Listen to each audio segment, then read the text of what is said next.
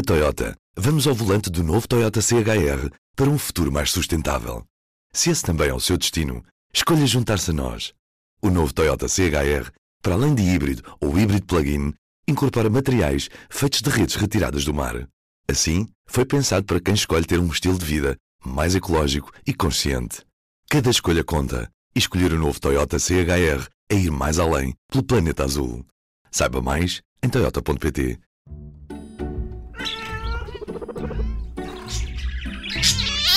Cuidado com o Pet. Olá, eu sou a Ana Isabel Ribeiro e este é o Cuidado com o Pet. Neste episódio vamos falar sobre o tema que todos adoramos, as férias. Mas será que os animais sentem quando não os levamos? A Patrícia Babo e o César Magalhães, da escola canina Pata na Poça, no Porto, conseguem decifrar todos os comportamentos dos cães e, por isso, a resposta é sim. O teu cão vai sentir se o deixares em casa, mas não é por saber que vais de férias. O facto de não estares por perto vai deixá-lo desorientado e até ansioso. Mas não é nada que uma brincadeira com pessoas conhecidas não resolva. Patrícia e César, vocês trabalham com cães há vários anos e acredito que já sabem de cor o que é que cada um dos comportamentos deles significa. Por isso, pergunto-vos, os cães sentem quando vamos de férias e eles ficam? Sim, eles sentem efetivamente a ausência dos donos, porque têm uma ligação diária. E portanto, até porque os cães olham para nós, efetivamente eles organizam-se em hierarquia e portanto, quando há ausência de quem os lidera no sentido de os orienta, lhes efetivamente concede confiança, porque eles olham para nós de forma a que consigam obter confiança para ultrapassar algumas questões do próprio dia-a-dia. Por isso, quando essa figura se ausenta, é óbvio que eles sentem. Agora, essa ausência pode ser diminuída com alguns fatores, obviamente. E quais são os sinais que mostram que eles sentem a nossa falta? Por exemplo, muitas vezes há alguma desorientação. Numa fase inicial pode acontecer, alguma ansiedade, portanto há cães que ficam num estado, uns menos, outros efetivamente num estado muito elevado de ansiedade, procuram muitas vezes pelos tutores, portanto correm os locais a ver se encontram aquela figura que é familiar, por isso há alguns sinais que se entende que eles efetivamente procuram a figura conhecida que está com eles diariamente. A ansiedade falava há pouco, a ansiedade de separação, que acredito que muitos cães tenham sentido depois da quarentena, influencia estes comportamentos ou não tem nada a ver? Influencia imenso.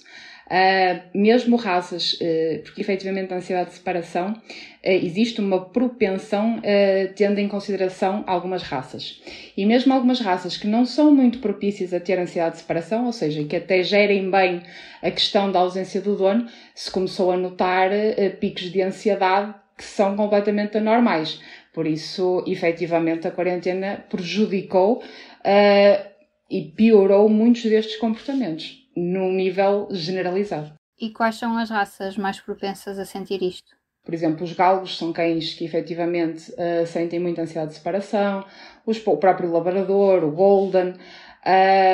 Os cães de pequeno porte são cães muito propícios, Yorkshires, que efetivamente também sentem muita ausência do dono. Cães de caça, depende, por exemplo, se estivermos a falar de pointers, pradigueiros, beagles, depende muito também das próprias linhas de sangue que estão por trás, mas até a maior parte deles gera bem a ausência do dono, depende. Lá está, se eventualmente até tem outros cães que lhes façam companhia e que eles possam estar ocupados, porque são cães muito enérgicos, portanto precisam muito desgastar, e obviamente quanto mais ocupados eles estão, também menos pensam um bocadinho que não está ali aquela figura que eles têm, aquela ligação emocional mais forte. Mas sim, essas raças, não sei, há alguma que... Sim, o que eu posso acrescentar aqui é...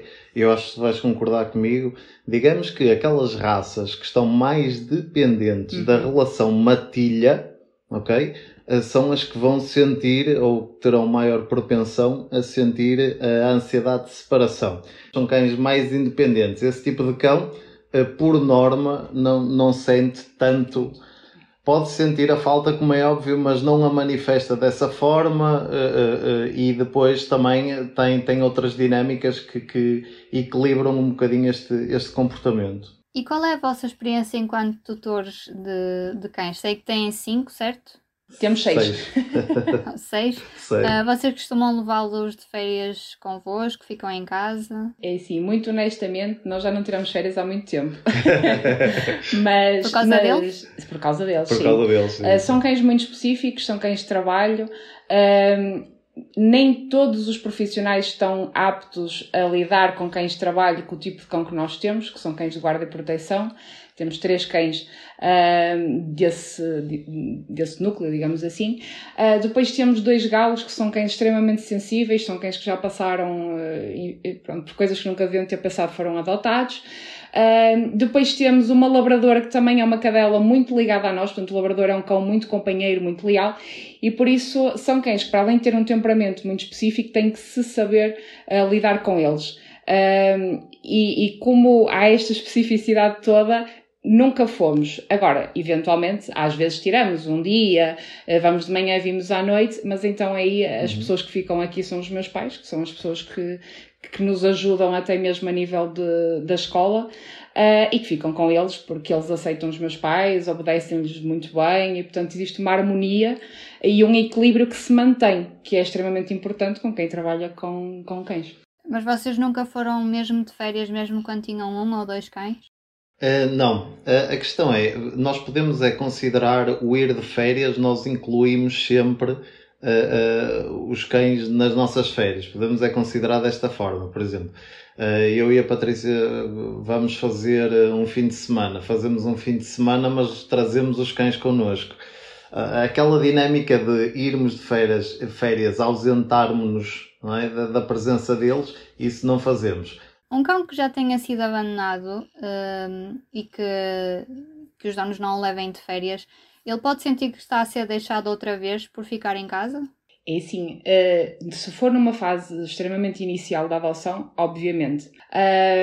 Se for, portanto, se isto for tudo um processo, e se efetivamente o primeiro foco ser equilibrar o cão, limar alguns comportamentos menos adequados, fazer com que o cão se sinta mais confiante, que efetivamente possa confiar na família que o adotou, e depois então ir de férias, aí muito dificilmente existe uma má reação por parte do animal de se sentir abandonado ou de sentir que efetivamente foi posto de lado, digamos assim. Agora, se for tudo muito precipitado, aí sim, é normal que o cão fique ansioso, é normal que o cão fique desorientado, não é? Um bocadinho por aí. E que conselho é que dariam a quem tem um animal agora pela primeira vez e vai de férias sem ele? E sim, acima de tudo que escolham bem o local onde vão deixar, dar sempre preferência a um local onde existam cães equilibrados, portanto cães que efetivamente tenham boas interações, que sejam cães sociáveis, para eles se sentirem ocupados, para estarem a brincar, para estarem a fazer aquilo que os cães gostam de fazer, cheirar, interagir, que se sintam no fundo aconchegados. O local e as pessoas com quem os deixamos é de extrema importância, porque se um animal vai para um sítio onde não existe grande interação, onde passa a maior parte das horas fechado, que efetivamente se sinta sozinho, é normal que isso vá agravar alguma ansiedade que ele possa já ter. Se efetivamente é um sítio onde ele passa o dia a fazer coisas, a brincar, a interagir, eventualmente até em momentos de treino, em que efetivamente as pessoas que fiquem responsáveis por ele lhe deem tempo de qualidade, é normal, que não quer dizer que ele não sinta a ausência que sente, mas que tudo seja encarado de uma forma mais normal, portanto mais equilibrada. E pela vossa experiência, como é que o cão vai reagir quando o dono volta? Depende um bocadinho de cada animal, mas a maior parte das vezes ficam extremamente felizes, depois choram, não é? O chorar, aquele chiar deles típico de mimo e de atenção, e estás aqui outra vez, mas ficam bastante eufóricos, como é normal. A maior parte dos casos. Os cães também sofrem da chamada depressão pós-férias, como nós? Muito honestamente, não sou dessa opinião, de todo. Os animais sofrem com alterações de rotinas, alguns deles. Lá está, mais uma vez, dependendo das raças. Há raças que são muito propensas a rotinas, há outras que até encaram muito bem alterações na rotina. E tudo vai do próprio animal. Por isso é que convém nunca fugir muito da rotina que existe normal do dia-a-dia, para tentar manter um equilíbrio. Isto é extremamente importante. Claro que se nós nas férias fizermos coisas completamente diferentes do dia-a-dia, com horas completamente diferentes, é normal que não seja uma depressão. Não sou dessa opinião, nem eu, nem o César, mas que haja ali alguma renitência por parte do animal. Mas apenas isso. A conversa com a Patrícia e o César fica por aqui e o Cuidado com o Pet também. Para sugestões de temas, o e-mail é isabel.ribeiro@publico.pt. Este episódio foi produzido, como sempre, com a ajuda da Ana Zayara. Eu sou a Ana Isabel Ribeiro. Boas férias!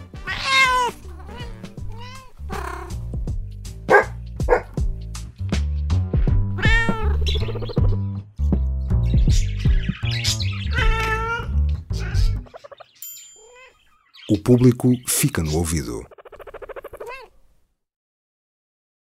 Na Toyota, vamos ao volante do novo Toyota CHR para um futuro mais sustentável. Se esse também é o seu destino, escolha juntar-se a nós. O novo Toyota CHR, para além de híbrido ou híbrido plug-in, incorpora materiais feitos de redes retiradas do mar.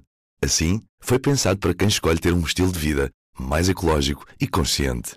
Cada escolha conta. E escolher o novo Toyota CHR é ir mais além pelo planeta azul.